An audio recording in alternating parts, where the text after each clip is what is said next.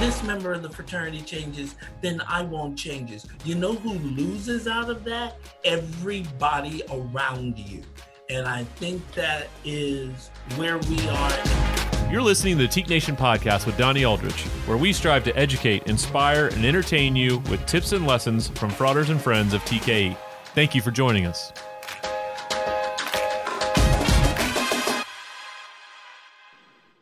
Welcome in to this episode of the TKE Nation Podcast, another historic episode where we have three tremendous guests with us here in our esteemed series and a discussion on BIPOC, which is Black, Indigenous, and People of Color, gaining perspectives, continuing to grow as students of humanity and members of our great fraternity. Honored to have three tremendous TKEs with us. First, I want to welcome in a past Grand Prytanis, former director of the United States Met, Frauder Ed Moy. Thank you for being here, sir. Yep, delighted to be here. Secondly, I want to welcome in a GPA and a member, initiate down in Louisiana who now lives in the great state of Florida, Frauder Edwin Robinson. Welcome in. Oh, so honored to be here. Thank you, Donnie. And so we've represented the East Coast pretty well between Frauder Moy and Frauder Edwin, although Frauder Moy used to live in Seattle. Want to welcome in somebody from LA, Hollywood, recent Leadership Academy graduate, young alum who's been out of school now 4 or 5 years, Frauder John Broadway. Hey, what's up? Thanks so much for having me, Donnie. Thanks for being here. Mm-hmm. So as we get going in this conversation, one place I want to start is your beginnings in the fraternity and your heritage in coming into the organization and the recruitment process. And it's a bit of a layup for me in starting this podcast and being a student and listening, because I know this story. I've heard this story before, but I want to hear it told again, and also I want our members to hear it. And that's, Frauder Moy, your story of recruitment and what you went through as a member of a BIPOC member in your recruitment process and what TKE meant to you during that recruitment process. Would you mind telling the story of your recruitment? Yeah, thanks for asking, Donnie. So just a little bit of my background. I am the son of Chinese immigrants. My dad was born in mainland China, fled during the Communist Revolution, became a naturalized citizen here in America, wanted to open up some restaurants. So we went back to Hong Kong because they spoke English in Hong Kong, to find a wife. After a whirlwind romance, found my mom. 3 months later, they were married and they came to the U.S. I was born 9 months after that. And so, I grew up in the Midwest. I was born in Michigan, did most of my growing up in Wisconsin, fairly middle class, very white. And these racial issues just never really affected me, or I didn't think a lot about them, other than I was always the odd man out. When I was with my friends, there were no other ethnic minorities, but there was Ed Moy, right? But they treated me like everybody else. So my first confrontation really was when I went to school at the University of Wisconsin-Madison. I was in the jock dorms, and there were a number of people on my same floor that I became friends with that they wanted to investigate fraternities. And so they went to Rush during fall. And we also had one of my high school friends who was a TKE legacy. His dad was a TKE. He wanted to rush with us too. And so we went around and we saw about 7 or 8 different houses. And I noticed something beginning with the first house. We went there, they're having rush. There were a lot of people trying to get in. There were 2 guys at the door checking everybody. And when it got to our group, they let all my friends in who were white. And then they asked me to just stand outside because of the fire code. They had too many people inside the house and they couldn't let me in. And then a couple of the white guys came and they said, come on in, and then a couple other, come on in. And then I said, well, what? I said, no, just wait out here. And then when my friends got done and they came out, they said, what are you standing out here for? And I said, they said because of fire code, they couldn't let me in. So we went to the next house. And the next house, and the next house. And for like 5 houses in a row, there was exactly the same reaction. And all of a sudden it dawned on me, the reason why I wasn't being let into these fraternity houses was that I was not white. And the last house on the list was the teak house, and we went right up to the teak house, went through the doors, and there was Fritz Jacobi, who many of us know, and I could hear him laughing, which was one of the most distinctive memories that I have walking into the teak house. And he comes up right away and he says, "Hi, I'm Fritz. Who are you? I'm Ed Moy. You know, so what are you majoring in? I'm pre-med. Let me introduce you to Paul Miller. You know, he's another pre-med person. Let me introduce you to here. And all of a sudden, I felt like I came home, right? And that experience really defined how I viewed teak from that point on. And so, and as many people know, I've dedicated my life to making sure that that core value of teak, not for wealth, rank, or honor, but for personal worth and character, remains a key element of the DNA of our fraternity. Well, and the great part about that story is it exemplifies exactly what we're supposed to be, right? And that's what's heartwarming about. Every time I hear the story, and I'm glad for Edwin and John, that's probably the first time you've heard that story, but it brings pride in that's who we're supposed to be and what we're supposed to be. Edwin, can you talk about your recruitment experience? Absolutely. I'm going to echo your sentiment and just I'm fascinated by hearing PGP Moy's story. Thank you so much for sharing that. My experience came as a frauder at the Theta Nu chapter at Southeastern Louisiana University. Shout out to my brothers out there. I came in the fall of 1995. I was 25 years old. As a non-traditional student, it was my second stab at school, and I just really wanted to get involved and be involved in everything that school had to offer. So I said, okay, I'll try Greek life. I've had several godparents who are part of Greek letter organizations. They are part of the traditionally African-American Greek letter organizations, and they were not offered at Southeastern. So I went toward another fraternity. I won't mention that other fraternity because we're all Greek and we're all family, and I won't bash it. But I remember the experience extremely well. I loved the fraternity. I was part of student government. I was part of the campus radio station. I went to every single event that they had. But come bid night, I noticed I didn't get a bid. And I thought I had done everything that I was supposed to do. So I went to the member of student government that had invited me to participate in bid night. And they said, "Ed, I don't quite know how to tell you this." I'm like, "Be a man, spit it out." And they said, "Well, we've never had a black guy in the chapter." It's like having any other guy in the chapter. They said, "But I don't know how comfortable we are with having a black guy in the chapter. I mean, what would the alumni think?" And at that point, I had decided I wasn't doing Greek life. And in a very, very interesting choice of words, I said, that's it. If this is what Greek life is about, I had seen movies where Greek life was just a bunch of preppy, sweater-wearing white guys. And I said, well, if this is what it's about, I want no part of it. It wasn't until a gentleman by the name of, a frauder by the name of Christopher Buckle, who was the Epiprytanis of the Theta Nu chapter at the time, he asked me a question. He said, "Well, have you tried teak?" And I said, "No, not that house out there on the corner. Y'all ain't nothing but a bunch of deer shooting rednecks." And I realized that I had a couple of chips on my own shoulder that I needed to deal with. Chris, through much cajoling, invited me to come to the house.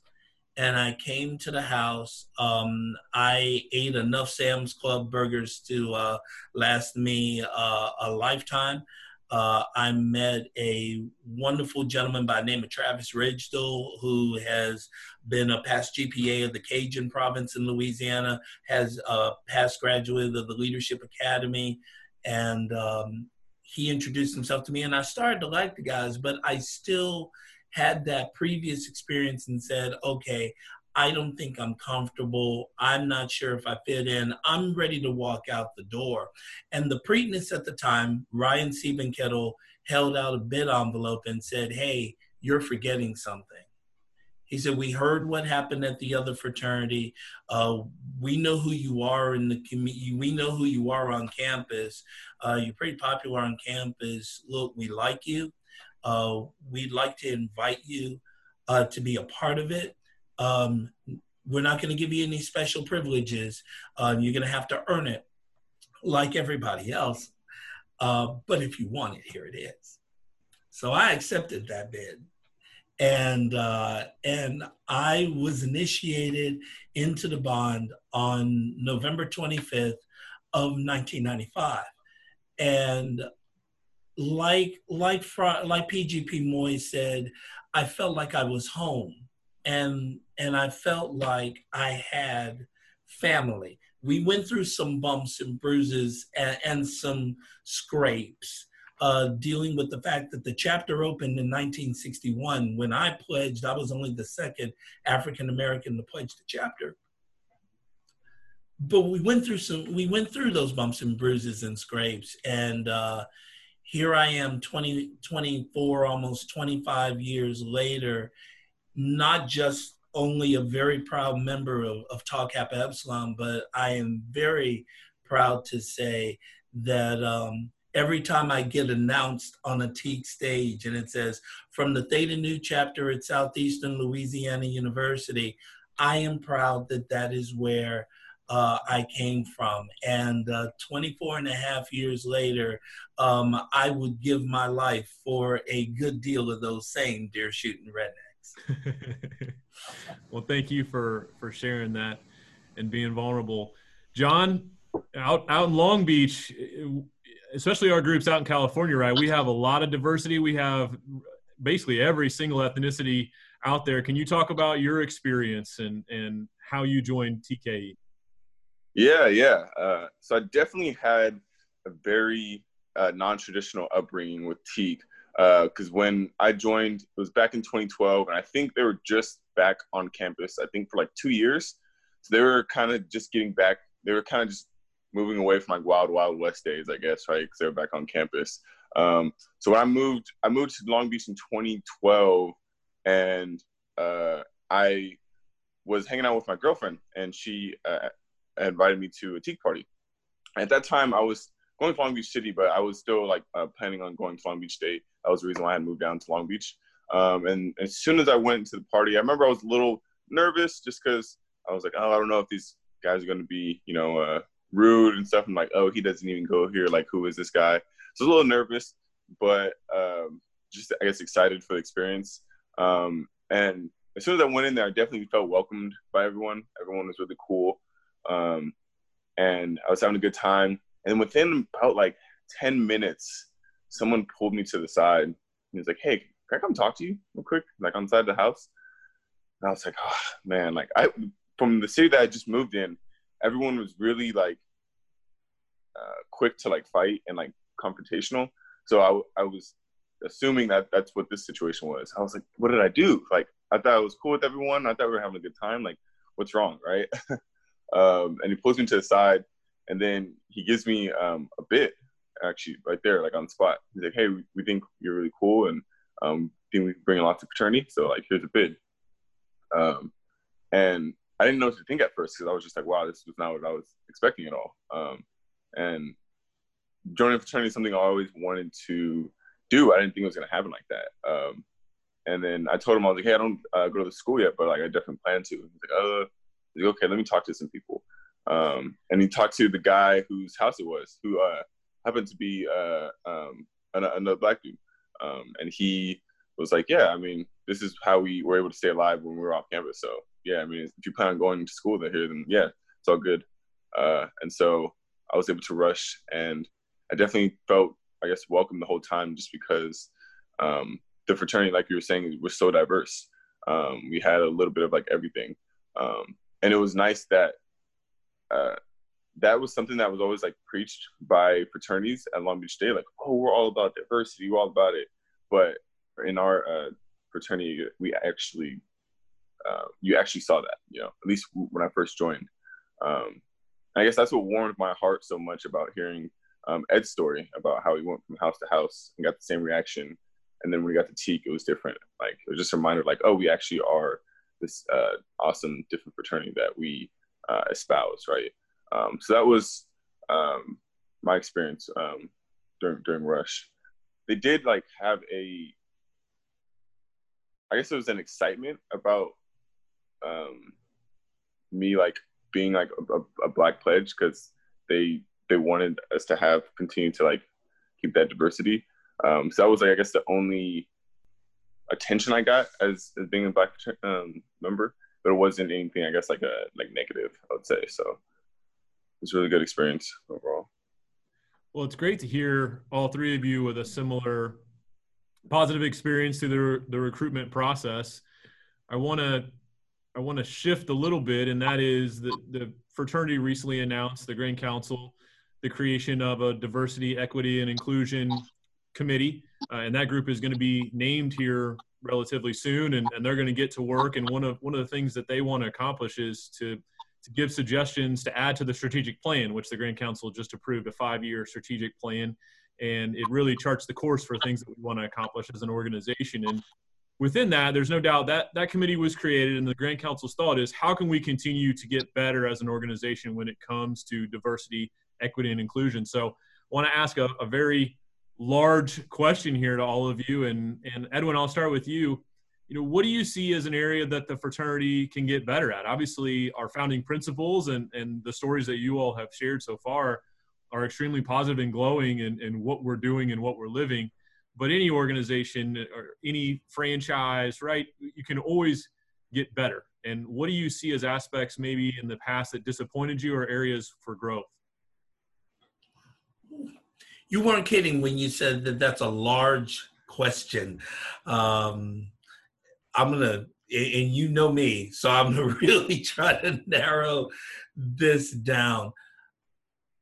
I believe that the fraternity could do a better job of reaching out to having more of a diverse focus. We have talked a great deal about our non-exclusionary cause, which has been around since the founders. And I think that's great. I like to think that those five gentlemen thought that a guy like me would show up in their fraternity someday. With four of them being preachers, I'm going to hold on to that with every fiber of my being. But the one thing I think we need to do a better job of is, how does that translate to today? What does that non-exclusionary clause look like in 2020 and going past that? Because there is a uniqueness. There is a, not quite a manly term, but there is a beauty in and a richness in all of our experiences.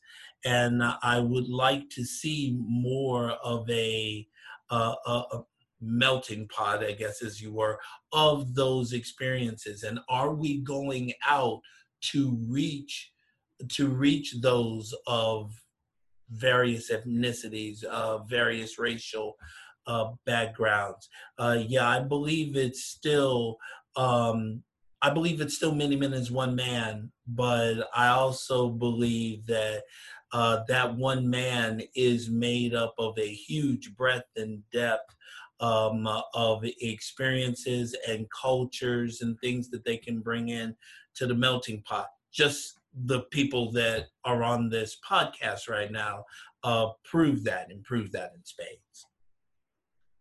Thank you, Edwin. John, what are your thoughts about ways the fraternity can get better, how we can continue to champion diversity, equity, and inclusion?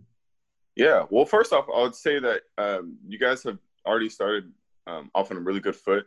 Like, your work in making sure the Teak page is a very inclusive space for us was really felt, you know, and I saw that and I appreciate that. Having a committee dedicated to it is obviously another great first step. I also think that, you know, being very intent on having people of color in rooms that in which decision making is happening is very important, because we're able to provide a valuable perspective that may be missed when we're not in part of like decision making processes. And I think like the EDI community or committee is something that will be able to provide value to that, or provide like that perspective as well. I also think, I don't know if Edwin or someone had brought this up on the first Zoom call we had for the EDI committee when we were just getting things started. But like having some sort of like history about like who was like the first like Black member of Teak, or like who was the first like this or that member, like kind of including our diversity aspect, or more like diverse aspects into our history, because, you know, every Teak is required to learn history when they pledge, right? So I think having some sort of diversity aspect in our history can really like entrench that in our values, right? If we're requiring people to like kind of learn that aspect of our fraternity, it then becomes like second nature to this is who we are, right? Because this is what I learned when I was rushing. So I think those are two big things that I think will like help to kind of keep us steering in the right direction of like making sure diversity is part of our values, you know? Absolutely. Brother Moy is someone who has sat at the head of the table in decisions that are being made in this organization, and obviously someone who still has tremendous influence and an impact on current leadership. What are your thoughts? Well, thanks for asking. And first of all, I want to say to Frada Robinson and Frada Broadway, thank you. You know, I am on this journey and I am still learning. And so I really appreciate you being able to share your experiences unvarnished. I think that's really helpful. So saying that, there's a couple points that come to my mind. One is I want to make sure that all Teaks, all incoming Teaks, and all existing Teaks are reminded of the values of our fraternity: love, charity, and esteem, and not for wealth, rank, or honor, but for personal worth and character. That is in our DNA, right? No other major fraternity, all the other major fraternities had exclusionary clauses. The only one that didn't was Teak. And so we started off on the right foot, although we didn't know where that would take us. Other fraternities, they have biases and divisions baked into their DNA, right? And so Teak is really special this way. And I want to make sure that everybody who becomes a Teak knows that that is a key value. And that's what we're looking for when we're rushing, and we want to develop that culture within our fraternity. So that's one thought, is make sure that we all share in this common vision. Second, as Frada Robinson and Frada Broadway said, I think we need to be more intentional in pursuing this diverse view. So, you know, you have people who don't want diversity, so they just lock the front door and prevent people like me from walking in, right? So that's one way people handle it. Other people just open the door, and whoever else walks in, we're not going to have any bias toward them. But we're not actually going to seek them out either. You know, so Ed Moy walks into the front door of Teak, I'm welcome just like family. That's great. I think given the tensions in this society, we can accelerate the solutions to some of those tensions by being more intentional. And so, what that means is, during Rush, we want to scope out the whole campus and figure out who is a TEEK and they just don't know it yet, and has and reach out to them regardless of color, but with the intentional view of trying to get more color. You know, so President Bush, I was very fortunate to serve as one of the key senior staffers overseeing an area called presidential personnel, where we recruited people to serve in the administration. What is a very unknown fact was that George W. Bush recruited a more diverse administration than anyone else, than Bill Clinton or Barack Obama. And how did he do that? Well, I was the guy who was the air traffic controller for all that. And bottom line was, the president would look at a list and going, okay, you know, we need to appoint a CFO, a chief financial officer for the Department of Transportation. And I'm looking at this list and you're telling me if we're looking for the best people in America that are financial professionals that have a transportation background, why are you giving me a list of 7 white guys here? You know, isn't there a woman who's a financial expert and a CPA that's managed larger? Isn't there a Hispanic?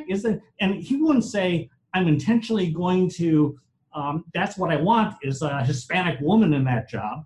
But he's looking at a list going, if there's nothing but white guys here, something's wrong because you didn't look hard enough. I want choices. And I may choose the Hispanic woman. I may choose the African-American man.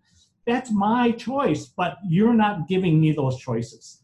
And so it's through that intentionality that I think that we can make a huge impact on our fraternity. And the final thing I want to say is we have to walk the talk.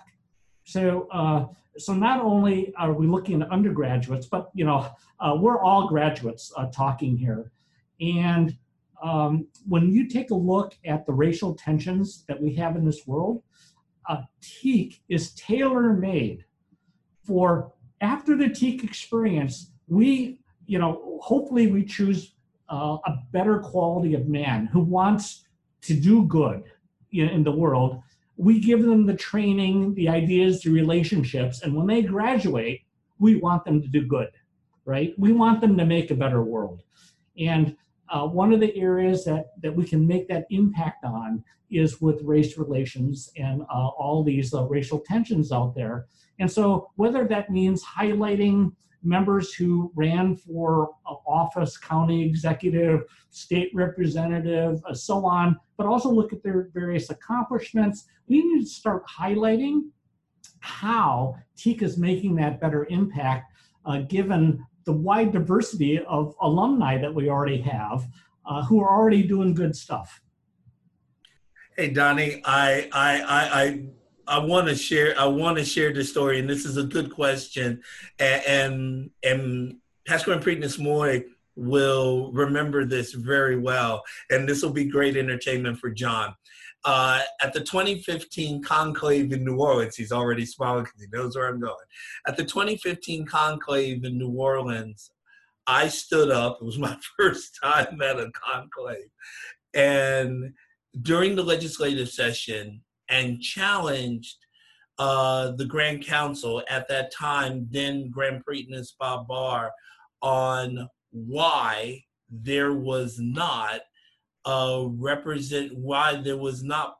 of color represented on Grand Council. And I thought I had made a really wonderful point until past Grand Prytanis Moy, after the legislative session, graciously and gently pulled me aside. Talk about slow to reprove fault. And not only was he slow to reprove it, he was gracious. He was gracious in the reproof.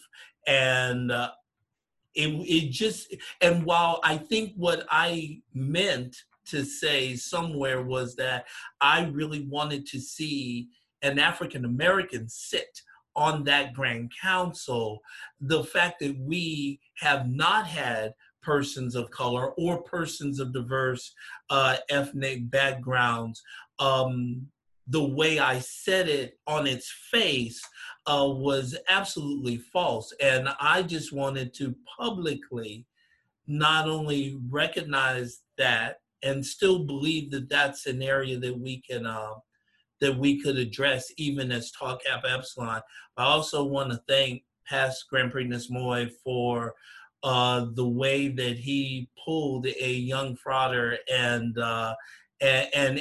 educated in a very loving, in a very love, charity, and esteem, and gracious way. But I think it also speaks to the, how can we do better? Well, one of the ways we can do better is by educating, at least to say where we've been. Yeah. Yeah. Thank you, Professor Robinson. And if I could just add on to that, you know, so I am generally not a wave the flag and put it in your face kind of person, right? So that's just my own natural personality. But, you know, we have a lot of things to be proud of. When you take a look at our leadership, for example, just Grand Council as a slice of that, when I became the Grand Prytanis, I think I'm the only, out of the 7 major fraternities, I'm the only person who's ever been chairman that is of color, right? And on the Grand Council, too, when you take a look at that, Frater Hansen is half Chinese, and so he's of color, and Frater Montgomery is half Mexican. Yeah, and his mom worked as a housekeeper in hotels. You know, it was that humble of an experience. But for me, I felt really uncomfortable at the time, kind of broadcasting that, right? And so I don't blame you for asking the question, because Frater Hansen and Frater Montgomery, they don't look of color, and so you just can't make that assumption. But then, you know, I'm, in a way, maybe it's my old-fashioned thinking, I'm a bit colorblind, and so I don't advertise those facts. But I think it's time for us to make that better known, you know, just so people know that not only do we talk about diversity, but we have elements of diversity on our path to become more diverse organization. Well, and I love that point, because I just step out a little bit in terms of in the last 6 weeks, right? Especially, and this is another transition I want to make since the tragic killing of George Floyd. Obviously, there's been a lot of discussion, and to Frater Moy's point, there's been a lot of division. And as the fraternity has leaned into the DEI committee, some of the pushback that I have received being the CEO of the fraternity is, you know, we don't need to talk about our diversity. We're right. We were founded in diversity, so we don't ever need to talk about it. Well, to me, that's the complete opposite. We have a responsibility, to Frater Ed's point, both Frater Ed's points. We have a responsibility to champion what we've done and to talk about it even more, because I sit on calls. I have a few other CEOs of major fraternities, some of the 7 that Frater Ed was mentioning, that we have a call every 2 weeks and we talk about issues going on in the fraternity. And obviously the last 4 months has been a lot of COVID related and then some of the social change. And they tell me, Donnie, you know, you're so lucky, you know, you lead TEAC and you're the one organization that doesn't have these pieces in your history to have to apologize for and all that. And I say, you're right on that piece, gentlemen, but also there's a bigger responsibility, a bigger platform to lead and a bigger platform to make sure we're still championing it, talking about it, and doing even further than just resting on a group of men who we respect 121 years ago made that decision. Now it's on us as today's leaders to further it and to make them proud of all the things that they stood for when it was much, much harder to stand for it than it is in this current time. John, I know I stepped on you there a little bit. Was anything you wanted to add to that discussion? Oh yeah, no problem. I just thought that their interaction that they just shared, right, about how Frater Ed pulled Edwin aside and very casually and nicely, like, reproved his fault, really speaks to a point that I guess I forgot to mention earlier, which is how helpful it can be in, I guess, making sure there's some sort of training of campus leaders for them to be able to address any issues like these or any, like, race-related issues that come up in a way that's very conducive to creating like a harmonious state moving forward, right? Because I think these issues can be very difficult to talk about and to deal with when they come up, because I know I had a couple, and having some sort of training and like how to handle those situations can be another way to really create an environment and atmosphere within our fraternity in which diversity is truly championed, right? And like any issues that result out of it already have a kind of a procedural or a playbook. Just playbook. Thank you. Yeah, the kind of playbook of how to like handle them. So I think that's another way that we can really keep pushing the ball forward in this issue. Well, and as you've heard in this podcast, using Frater Moy as the standard, that's definitely an area where we could be very, very successful, because he has a gracious way of how he can pull folks aside and respectfully share. Here's another perspective. Here's another way to think about it. Here's another way for us to be better in a way that allows that person to still keep their dignity, but also to be better and to grow.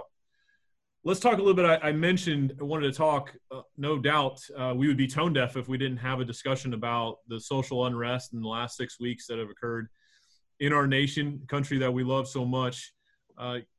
Just want to really give an open platform again, and for me to be a student and a listener of your reflections and your thoughts during this time, things that you've seen that have inspired you, things you've seen that have disappointed you, and to keep the lens of Teak in there, ways that inspires you that Teak can be a leader. We just touched upon that a little bit, but also ways that we can possibly impact the world in an even greater way, because I think we all share the belief that this organization has made such a profound impact on us and so many across the world that have been a part of it, that we can do even more. We can be even more impactful to this nation and also to this world. John, I'll start with you and your thoughts and reflections over the last 6 weeks and ways that we as a society and as an organization can grow from this. Thank you. I think you did touch on something very big at the end when you said something that we can learn and grow from this moment. Because I think that was something that I noticed when this first happened, after George Floyd was murdered. It finally seemed that like everyone seemed to get what was going on, right? That police brutality, racism, it's real, right?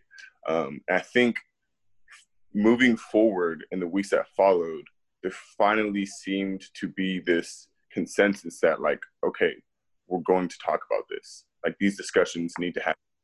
And I think that was what always needed to happen for us to be able to see progress in that area. I think there was a lot of big sentiment around a lot of people that like, oh, the way you deal with racism is that you ignore it. You act like it doesn't exist. You don't see color. You don't talk about color, and that's how you solve it. And I think after we had what happened with George Floyd and our nation finally just bringing this to the forefront, I think much more people were able to see that that's not how you solve this issue. You only solve an issue, you only solve a problem by discussing it, right, and acknowledging it. That's the very first step in solving anything. And so I think that's what warmed my heart about this period of just social awakening or social unrest, right?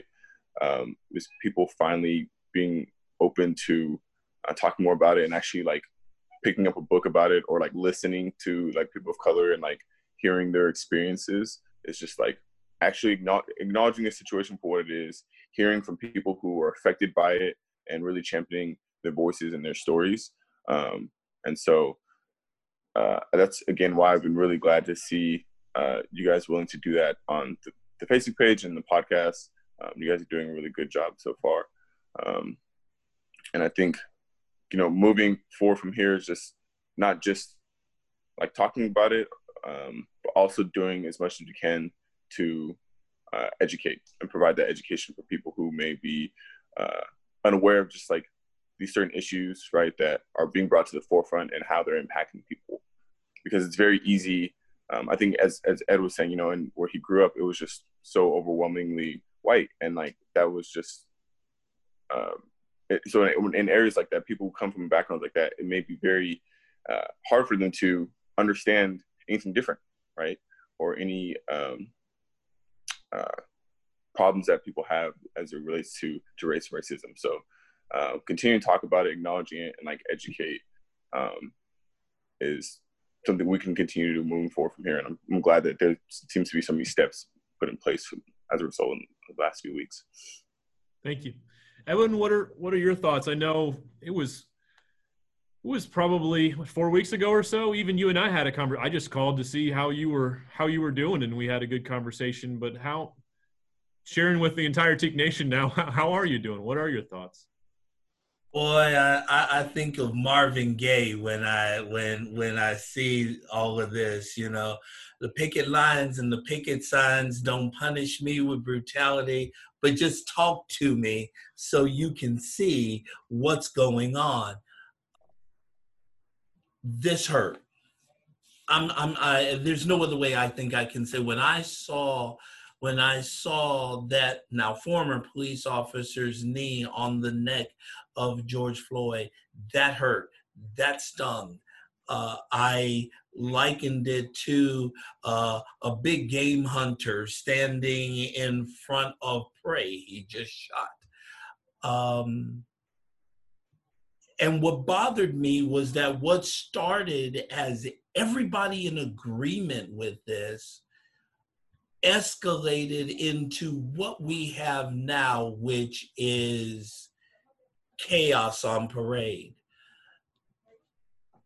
And the thing is that this is where I credit TKE, and this is where I'm going to credit Greg Roscoff, Chief Risk Officer, because he talks about above the line and below the line behavior. You can tell, Greg, that I actually really do listen to his talks, Donnie. And I see a lot of below the line behavior. It bothers me that this has what it's come down to: the looting, the violence, the pulling down of just about every statue, the defacing of our national monuments. That grips me in a way that I can't even really talk about, because when we scream like that, no one really listens. And so above the line behavior says, yes, can we talk? Can we march? Can we even protest in a way that at the end of the day, it brings something healthy, something vibrant, something new to either the conversation or to the solution? I think I have heard ad infinitum what the problem is. I think we all have. But what has not come out of any of this is the solution. And maybe that solution starts with us as persons of color. Maybe that solution starts in our neighborhoods. Maybe that solution starts out from a government standpoint. But I believe, in the words of Ray Kroc, that none of us is as good as all of us. And maybe if we stop pointing fingers and saying, I won't change until this person changes. It's kind of like behavior in our fraternity. We see issues with our fraternity, but no one wants to change. We'll beat the problem ad infinitum like a drum, but I won't change unless the Prytanis changes, or unless this member of the fraternity changes, then I won't change. You know who loses out of that? Everybody around you. And I think that is where we are in a national sense. If people cannot sit down and have a conversation and seek first to understand and then to be understood, the people that lose are our communities, nations, our law enforcement, to which we have many members of this fraternity a part of law enforcement, and they are living love, charity, and esteem behind the shield that they wear. And I think we can do better. We must do better, but I think it first starts with something as simple as that conversation, Donnie, that you and I had. Hey, what's going on and what can we do? Well, and it reminds me, as a staff, we for many, many years, we had a book, and as the year started, you had to read that book, and especially for, well, all three of you remember John Deckard, and part of leading the fraternal services team and leading the staff, he would have a book, and we'd have to read that book. And what you just spoke on, Edwin, reminds me of one of the books one year was Change is Great, You Go First. And it covers that exact mentality that people understand change is important. They see the value in it. It's just who's going to be the person to step off the ledge and to lead and to make it happen. And that's a great transition. Ed Moy, someone who has led change, impacted this country at the highest levels. What's in your heart and on your mind when it comes to what's occurred in the last 6 weeks, and understanding more than any of us the structural changes and what this could mean and what it needs to mean to move us forward? Mm-hmm. Yeah, really good question, really hard issue to deal with. And if I were to sum up what I heard from Fritz Broadway and Fritz Robinson is, I think the biggest impact that we can make is on what we can influence. And so it's on a local level, right? And I think local efforts add up to national effort. And so to me, what it means is, and what I've heard from our fellow frauders, is we have to lead by example, right? We can't just talk about it. We have to do something about it. We have to take our values and live them out in such a way as other people go, whoa, you know, those teaks are different, right? They're trying to be part of the solution. And that's where I think we need to go. And let me give you just one small vignette. Recently, during the protests nationwide, the ones in Madison, Wisconsin got violent. And one of the byproducts of that was the Lambda chapter house was not only vandalized, but a few bricks were thrown through windows. And 5 frauders ended up getting hurt, one bad enough that they had to be hospitalized. And then, you know, so the frauders got really angry, you know, who did this? We got to, you know, have justice here. And what they found out was there was a African-American student who posted pictures of this on his, I think it was a Facebook page, Facebook or Instagram. And it basically said, look at this, isn't this great? Fraternities, as we all know, are bastions of white supremacy, and they've gotten away with murder and rape against the ethnic minorities, and so glad this happened to them. So we don't know if that person actually threw the bricks or if he was just walking by, took the pictures, and then commented on it. And you should see all, you know, as I'm part of the Lambda group, so I'm seeing all this exchange of, we got to get it back at him, we got to justice, we got to arrest the guy, and so on. And I just didn't want to get involved in that. So I reached out to him.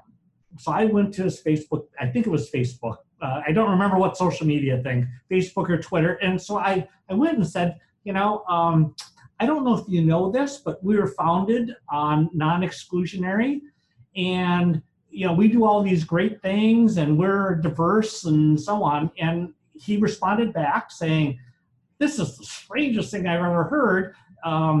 When did you become a token? When did you allow yourself to become tokenized? And we know that there are rapists that have gotten away with it in your fraternity house. And so, you know, I was just stuck, you know, because I was trying to do a nice gesture. I get this hate back. So what do I do? So everyone was saying, you know, Ed, you need to tell them and how great we are, how much money we raised for St. Jude, and he didn't raise anything, and we got to show that we're better than him. What I ended up doing was I wrote back to him saying, you know what, the values of my fraternity are love, charity, and esteem. And you're not a member of my fraternity, but I'm going to treat you like a member of my fraternity. And so I am giving you, I respect you, first of all, for having passion against injustice and acting on it. Number two, is because you have this, you want to attack injustice, I want to let you know is I'm giving you the benefit of the doubt that even if you didn't do it or did do it, that you're doing it out of what you thought were the best intentions. And lastly, I just want to let you know that even if we never meet again, I love you as a fellow human being, and I wish the best for you. And I hope that you live a life that's consequential and makes a difference. See, there's that graciousness thing again that we talked about earlier. That's that pulling people aside. I need to piggyback off of what PGP Moy just said. Donnie, you asked us in the question to think about it from a teak perspective. And sometimes in the teak perspective, it's about the jokes we tell. It's about the things that we say that, oh, I was just kidding. He knows he's my brother. You know, that sort of thing. I had the unfortunate instance of being referred to as a spear chucker in my chapter during my pledge period. And 24 years later, that still stings. But it gets covered up in jocularity. It gets covered up in, oh, we were just joking, or we were just drunk at the time. Don't mention it. But, you know, we have so much symbolism within our fraternity that speaks to the seriousness with which we take our words and our deeds. And sometimes we need to go back to, as PGP Moy said, to go back to those values and say, this is my brother, and yes, we can be men, and, you know, we don't have to be overly sensitive to stuff, but I do need to be sensitive to things. I mean, because one of the things that we say is that we're going to show respect and understanding, and nowhere do those jokes, however cloaked, shows respect or understanding. Well, and the next part of that line in the bond, right? Honor the uniqueness of each frauder, the basis of our brotherhood. It's absolutely critical.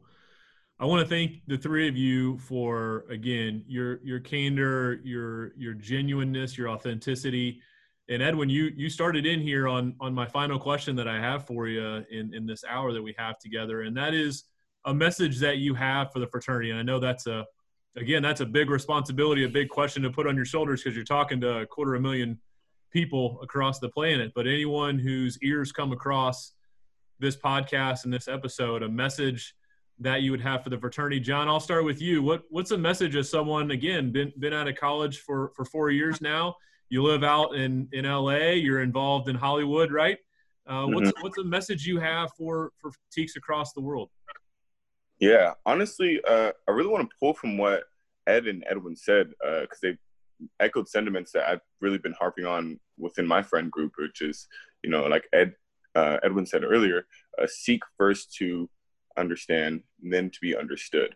I think that's the most important thing that people should be intent on when engaging in some sort of dialogue, right? Especially one in which there may be conflict.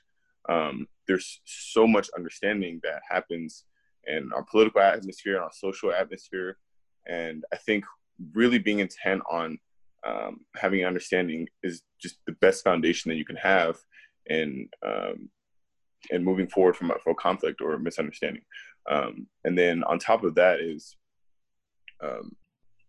really seeking to have that humility that Ed really highlighted in his response with this gentleman that had took that picture on social media, right? Like, you know, if you go back to what he said, there was so much humility in Ed's demeanor, right? He came from a place of just meeting him where he was at, not assuming any ill intentions, and not assuming that like he was better, right? Or like that Ed was better, right? So I think seeking first to understand before you're understood, being as humble as possible, and not assuming the worst of other people, I think is a really good place to start, and something to be intent on as we move forward in this new world that we're living in. Thank you very much, and thank you for joining us today. Edwin, any other thoughts you want to add in there? Again, something we didn't talk about, someone who's very involved with his church. I know you can share a message and share a gospel with the folks. Anything you want to highlight and showcase for our membership here with this platform to talk to the world? Before I say that, I thank you. It has been a privilege and an honor. It's been a privilege to meet John. You've been my friend since I became a part of the Alumni Volunteer Corps, and that's been some decade plus ago. And PGP Moy, thank you. The only thing that I wish we had was a little more time. Relationships matter. All relationships matter. You know, somewhere I read that I promise to be guided by charity, esteem, and love in my relationships throughout my lifetime. Yeah. And I have been blessed by the richness and by the diversity of the relationships that I have had over the last 24 and a half years, and especially the last 12 or so years that I've been an alumni volunteer. From people like you, Donnie, to the late John Deckard, to Alex Winston, to Greg Roscoff, and I know I'm gonna start naming people and I'm gonna miss folks. And I will not have social unrest second guess the relationships that I have made, because you all are men of goodwill and you all respect me as a man of goodwill. Not perfect, but a man of goodwill that needs to be aided in his mental, moral, and social development from time to time. I truly believe my faith says, Jesus says, a new commandment I give you. Love one another as I have loved you, so you must love one another. And by this, all men will know that you are my disciples if you have love for one another. And he talked about, these three things remain: hope, faith, and love. And he said that the greatest of these is love. The greatest of these is one of the core principles. It's one of the three essential elements of brotherhood in our fraternity. And we can't second guess that, and we can't change that. And so if we come at a brother with love first and understanding second, I think we can set a tone, and we can set an example, and we can set a pace for good social relationships moving forward. I love this fraternity and truthfully every man in it. And this conversation has been huge. Thanks, Donnie. Well, you don't have to be a Christian to appreciate that message. There's a lot of fraternal values in there, and especially love. And every time, Edwin, you and I have a conversation, the love and the passion comes out. And I truly am grateful for our relationship. Ed, wrap us up. Someone who's, again, stood at the head of the line and led this organization, and again continues to daily. What's a message you would share with TKE Nation? Yeah. So my parting words are: we are better men for a better world. When it comes right down to it, TKE is a very special organization, right? How we were founded, what our values are, and we are. As human beings, we're not perfect. And, but what being part of this organization does, it's like our Constitution, right? Which was written so that in order to form a more perfect union, we are, when we end up joining TKE, TKE imparts to us a certain brotherhood, certain values that helps us become better men, with the desire that we go out into the world to make the world into a better place. And that's an ongoing process. And we're not perfect. We're going to make mistakes along the way. But our values have withstood the test of time. And if we do our best to live out the ideals of our fraternity and embody them so that we become examples for others, TEAC will become closer to fulfilling the reason why it was created. And so that is my wish for all the frauders that are listening. Frauders, I love the fraternity. Well, amen to that. Thank you, gentlemen. I hope that everyone out there listening, that you've gained as much and grown as much in the last hour from the messages that have been shared here as I have.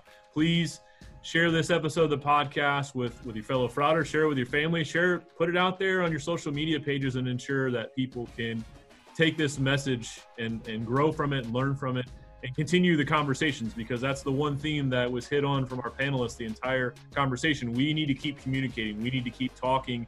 We need to keep sharing perspectives so we can all grow, so we can all be more thoughtful and graceful in the ways that we act and champion this fraternity and all the values that it espouses. Thank you all for joining this episode of the TEAC Nation podcast, and enjoy your day.